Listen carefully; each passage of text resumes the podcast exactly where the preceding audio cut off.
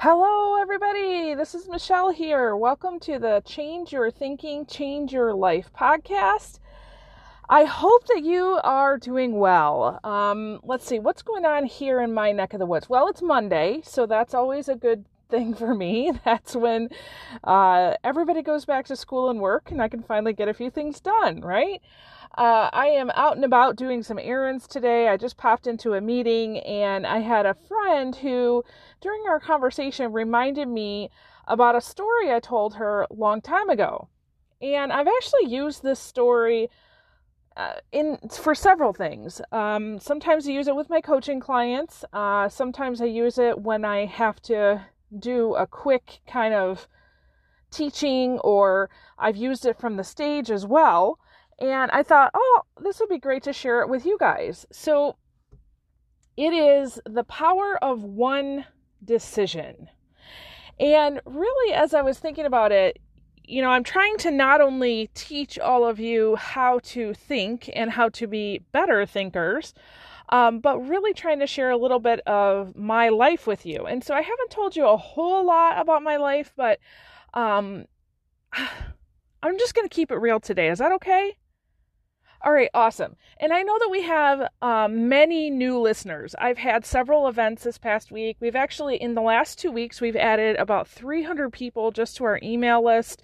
So this tribe is growing. So I thought, why not share a little story with you about me? So, the power of one decision. So in 2011, uh, April that year, I was taking my middle child to school. She was four year, or actually, I was picking her up from preschool. She was four, and I had my almost one year old with me, and I had this headache, and I I didn't think much of it. I just was like in that get it done mode, right? So you go to school, you just you pick her up, you get home. Now I do not remember how I got home. Thank God we we were safe. Um, but to make a long story short, in that moment, uh, I didn't realize it, but I was having a stroke.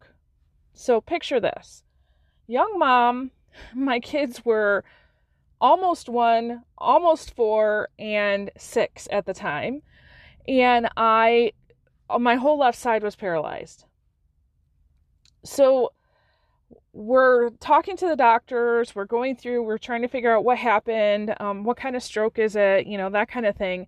And come to find out it is an abnormal stroke. So again that's a whole nother story but we ended up seeing almost 32 doctors before we were sent down to cleveland clinic. Now um, when we went down there they did all this testing and everything and they said well you're number five. We said what does that mean? And they said you're number five in the world that we know of that has this particular type of stroke. There's no reason for it to come on. Some people they have alleviation of symptoms, many people do not. And they began to tell, um, so in that appointment, it was me, my dad, and my husband. So they began to tell the three of us that I probably would never walk without a walker.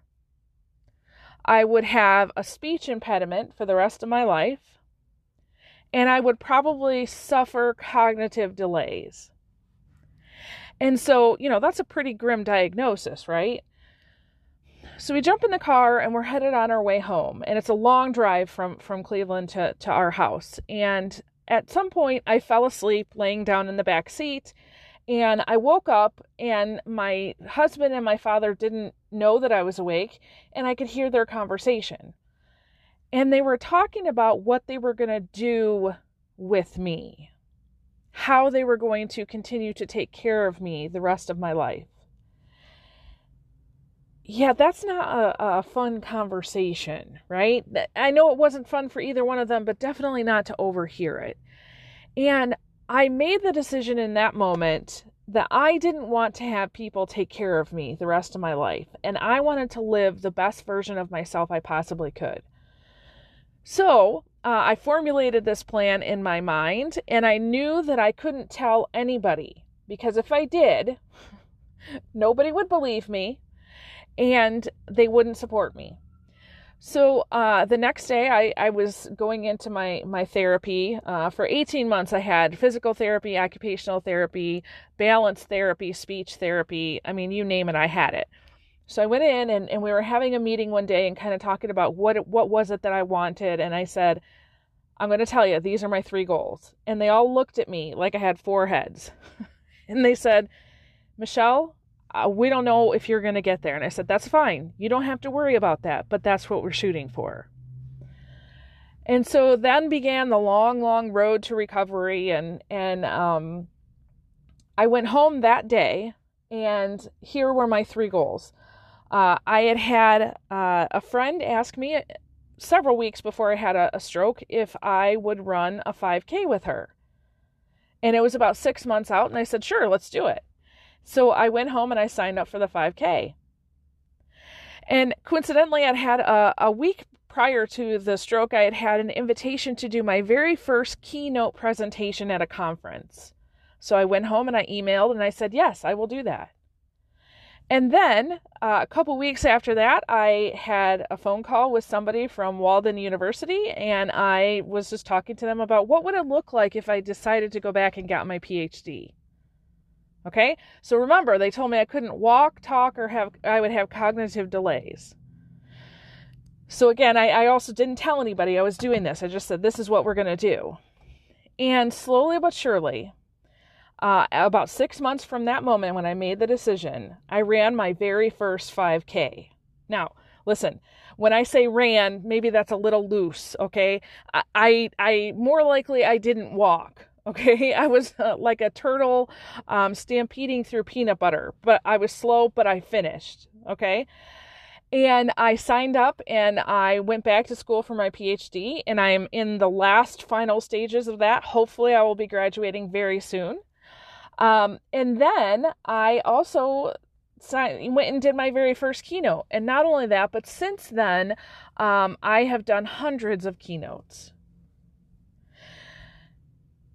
So I, I really wanted to share this with you because I think a lot of people, especially right now, you know, if you've seen me in the last six months, you're like, oh my gosh, Michelle is awesome. You know, oh, she's great. She's doing all these wonderful things. And I really want you to understand perspective here on my life that I have not always been living this life. Okay? There was a time when I literally could not even take care of myself. All right? And so, what was the difference between the Michelle who could only sit on the couch and wait for people to take care of her and the Michelle that you see today? Honestly, the only difference is in that decision when I made that one decision to not let other people take care of me and to see how far I could grow in this life, that's the only difference that kept me from sitting on a couch the rest of my life.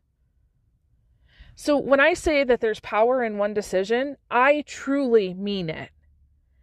And so my question to you is what decision do you need to make for yourself right now?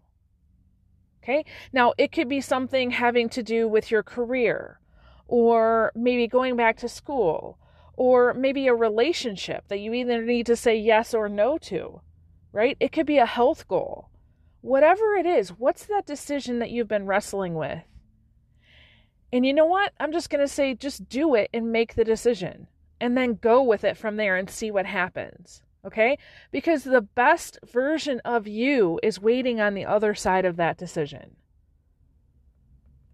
I hope this has been helpful. I hope this has been inspiring for you today. If you have any questions about this, please let me know. I would be more than glad to to share with you my journey um, and answer any questions that you might have.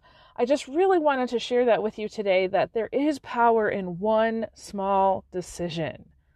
Okay? Your life will not change until you decide to make the change. So don't think that, okay, I'll give you an example. A friend of mine just recently decided to make a huge health goal. And she kind of announced it out to the world and said, All right, this is what I'm committing to.